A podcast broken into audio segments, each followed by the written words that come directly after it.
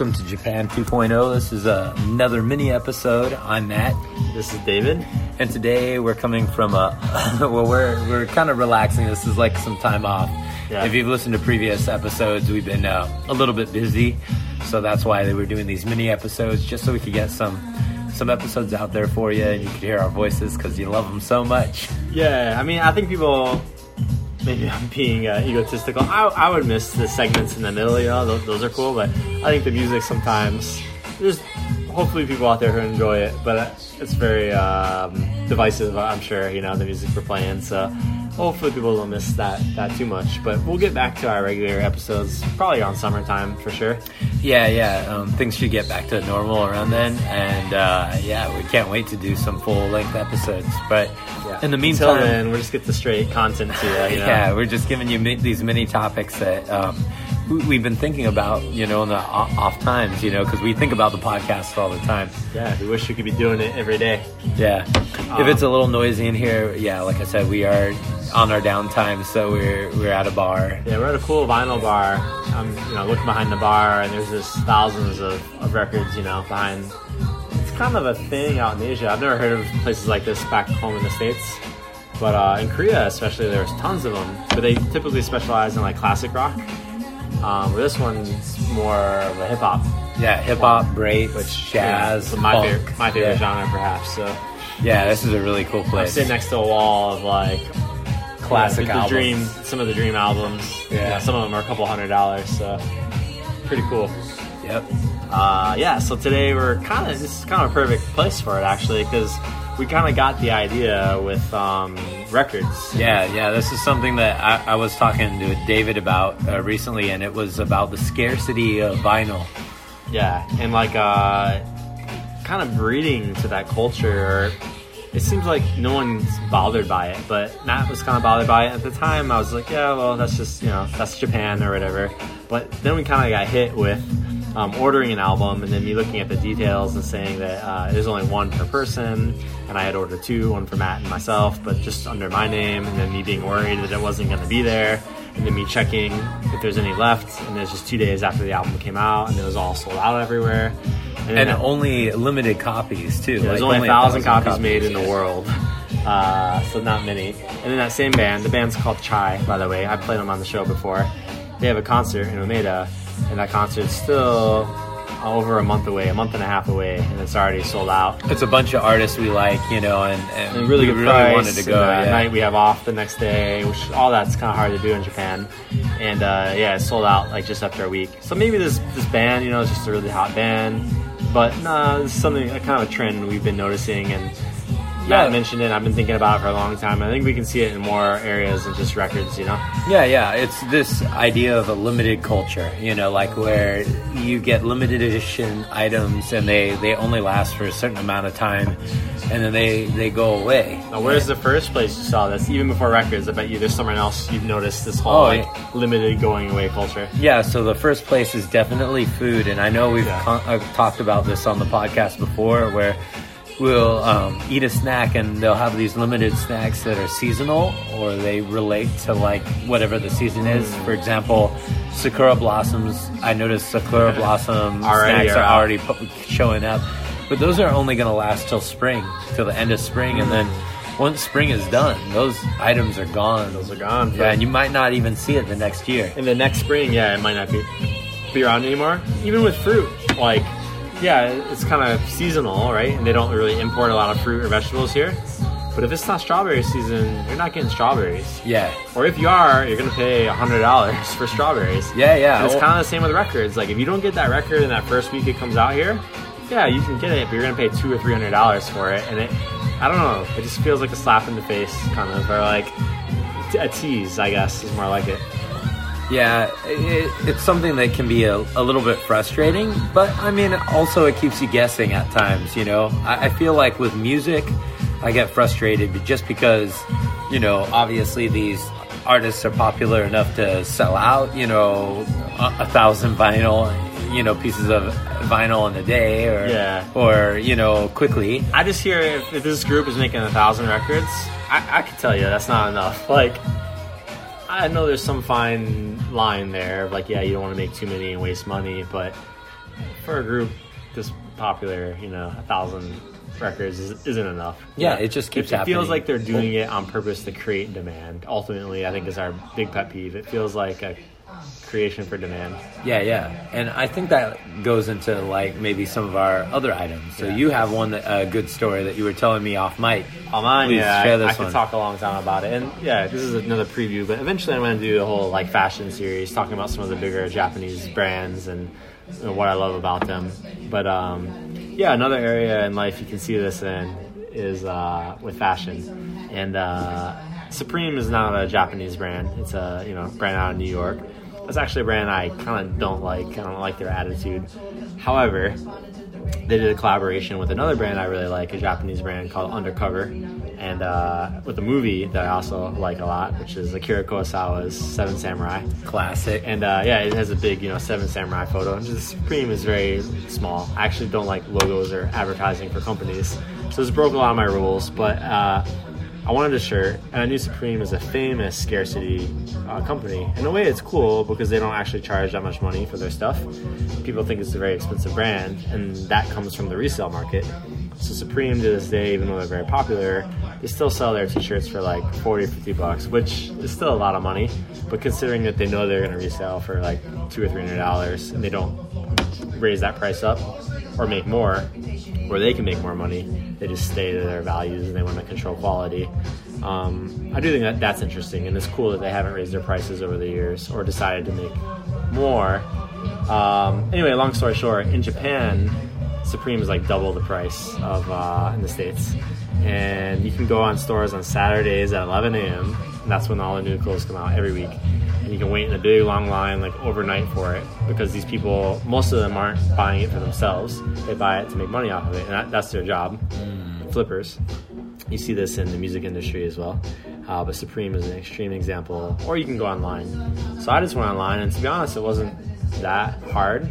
Um, I was just there at 11 o'clock when you're supposed to be there. I went and clicked on the shirt and added it, and I got it. I paid like 70 bucks for it or 80 bucks for it here in Japan. Um, and then I'd walk down the street wearing it and stuff, and I'd, you know, people would talk about it a lot or mention it to me a lot. And I was like, oh, like, I know Supreme has this big markup value. Like, I'm gonna go online and check out how much it costs because people seem to be reacting to this shirt. And like a week later, it was like three to four hundred dollars. Uh, like on a lot of the Yahoo auctions, is like eBay here. But, you know that was kind of interesting. Uh, my wife keeps telling me like, "Oh, you should sell it. You should sell it and make money off of it." But I've already washed it, and it's not. I didn't like keep it in a bag or anything. You were Well, wearing it. I've been Yeah. wearing it. Yeah, I like it. It's a cool design. And uh, I checked just the other month, you know, just out of interest. and It's almost up to a thousand dollars. Like, and again, that's not just like one of them. There's, that's like their average price, you know. Of like, there's like ten of them on going for sale for like eight hundred dollars, nine hundred dollars, seven hundred dollars. Yeah. But you Uh, brought you brought something up that I, I do want to mention, Yeah, and that is well, my point is like I don't like necessarily take pride in that. I think, oh, it's cool. I'm wearing this thousand dollar shirt. It's just like this is the world. Japan is willing to pay anything for something that they love. And back in the states, that shirt's probably going for like two hundred dollars. Just to give you an example of like, this is a reflection of Japanese culture, and people will pay for some obscure thing to be in the the know or to have the cool item. You know. I think the I get a little anxious about it. I guess, and where the anxiety comes from is something that you mentioned, which is if you're not there on the first day, hmm. then you probably won't get it. And Yeah. that's the issue. Like you know, like I said, albums might come out, and if you don't get it right away, there's no guarantee that you could go to the record shop and just pick it up. It might be sold off. You know, it might be gone for forever. At least with Japanese artists. totally Japanese artists. Yeah, but it, and, it makes and the same with the shirts. It makes this pretentious culture of like, if you didn't know about it on day one or before it came out, then you're not worthy of having it. And if you find out about a band a year later, it makes you feel, to me at least, like I don't know, I can't. It, it's kind of cool in some ways because it shows like who the true fans are. But again, if you're just buying it, if you have the money to pay for it, then you can buy cool. You know? Yeah, it could be frustrating. And actually, Yeah. I'm going to relate this to something that everybody will probably, anybody in the States can probably relate to. If you're a, fan of video games. Yeah. So Nintendo came out last year with the NES Mini. Mm. It was a tiny Nintendo Entertainment System that where you could play like a lot of the classic games. It, they already had them in there, mm. and no one could get them. You know, even like video game podcasts I was listening to, like people were having a hard time Even getting their hands no, on you these. find yeah. out about it like a day after it came out. A day after it came out, it's too late. They were on Yeah. Amazon. They were refreshing, you know, all day long, you know, and, and half the people s- seem to. Is some people got lucky and they got it, and half the people didn't get it. And um, you know, Nintendo is a prime example of this because they've been notorious for under um, selling small amounts of Yeah. things, you know, and creating that demand, creating, creating that a hype. Yeah, that maybe isn't always there. You know. yeah, and uh, I think work. America, yeah, America felt that, right? You know, when that that was going down. Yeah, I think Yeah, now you- Nintendo is totally like when you mentioned it with records. My first connection was like, oh, you know what? You might have a you might have a point there because like Nintendo in the West is famous for perhaps controlling that market and creating this fake demand that's not there. You know, um, beyond just that Nintendo, the Wii was like that too, right? And Yeah. the Switch kind of experienced that too. Like you get this feeling like you could press more if you wanted to, but you're gonna like let the customer. I don't know. Be Wish pain, they pain is the wrong it. word, Yeah. but like you make the customer take the the negative aspect rather than you as the big company taking a slight risk and making more. I don't know. Maybe times are tough or whatever, but the record thing and close things for sure. They they're doing it to create the line, which makes people look at the store and see, wow, what's going on there? What's this cool brand? And uh, yeah, there's lots of brands in Japan that, that do that for sure. Uh, they have this limited, you know, you know what day the clothes come out on, and if you're not lined up there, you know, at Thursday, skipping your job or your work at 10 a.m., then you're not going to get it. And you can be a loyal fan for like 10 years, and I don't know, there's a part for me that just feels when the people on your line are like coming from China just to sell this stuff, and they're not the real fans and stuff. I don't know, like I feel like you're you're not speaking to your audience, you know. You're speaking as like a it's like a business model more than the true fans, you know. This Yeah, is- yeah. it really irks me and bothers me. Well, the thing is, you know, I mean, we're fans of things, right? Yeah. We we're collectors, we're fans, we're you know, we're the the target audience for a lot of these um, companies, and um, yeah, I mean, it, I don't know who has the time. I mean, especially since we live in Japan, we've been, and this year we've been really busy. You know, both of us have Yeah. been busy. But like, how do people have like the money and uh, the time and you know, um, I don't know. It just feels like a little bit unfair to us that are hardworking, and then we also want to experience this as well. You Yeah, know, or like uh, what's wrong if you get into a band a year or two after they came out? Like, shouldn't. Now again, yeah, you can always buy the CD or whatever. I, the, the record one, I think the argument's not quite as strong as some of the other ones, you know, because there are other mediums you could get it on. yeah, Um, but we just happen to love records. yeah, we have a preferred medium. Yeah, It's sad for us, but I think it, it goes beyond that, and that's what's important about it. Is it says something about like Japanese society in general or culture, where I don't know, like it feels like when people are really serious about their thing, they stick to that one thing, and um, if you're not su- super serious about it too, it's kind of like you're not as welcomed, you know, or Yeah. they, they really want sincerity or like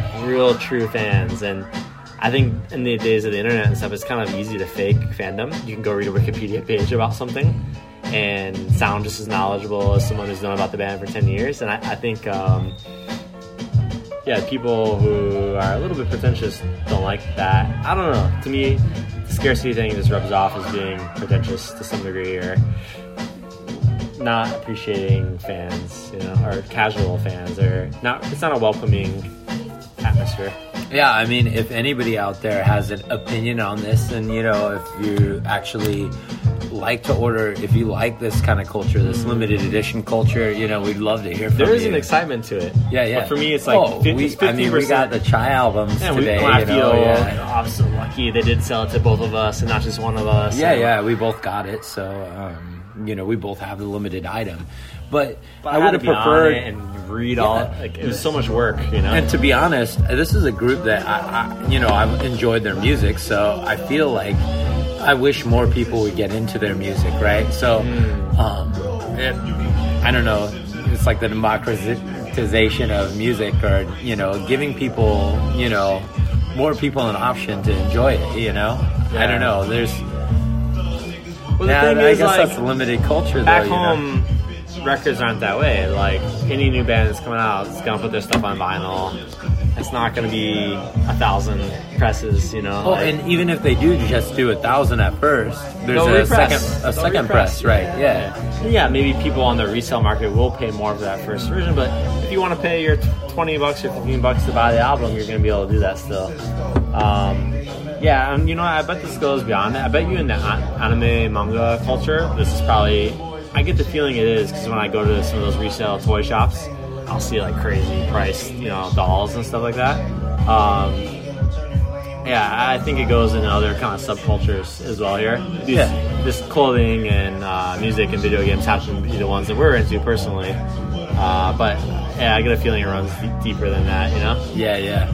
Uh, it's interesting, and yeah, I mean, in some ways, like you said, you know, it's kind of exciting when you do get something that is limited, but, um, but you know, I, I don't know, it's just something interesting to talk about and to think about. that we you know? notice and it's gotten on our nerves. Yeah, yeah. And I want to go see this concert and I can't go see it. Yeah, man, I hope they have some tickets at the door. We're gonna try for it, but you know, uh, I want to go see MC Gohan again. I'm a big fan of her. Yeah, in a hip hop setting too. yeah, yeah. Anyway, Well- yeah, let us know what you think. This is no, Yeah, not like so- a super final idea, you know, but Yeah, if you have any thoughts on this subject, please hit us up on Twitter. We're at Japan 2.0. Spell out the point. And uh, yeah, I don't know. We'd love to hear from you guys. Uh, anytime you guys interact with us, you know, it means makes, a lot. makes our day. yeah, it does. Yeah. So uh, yeah, this is Japan 2.0 and a mini episode. So we're signing out. See ya. Peace. Peace.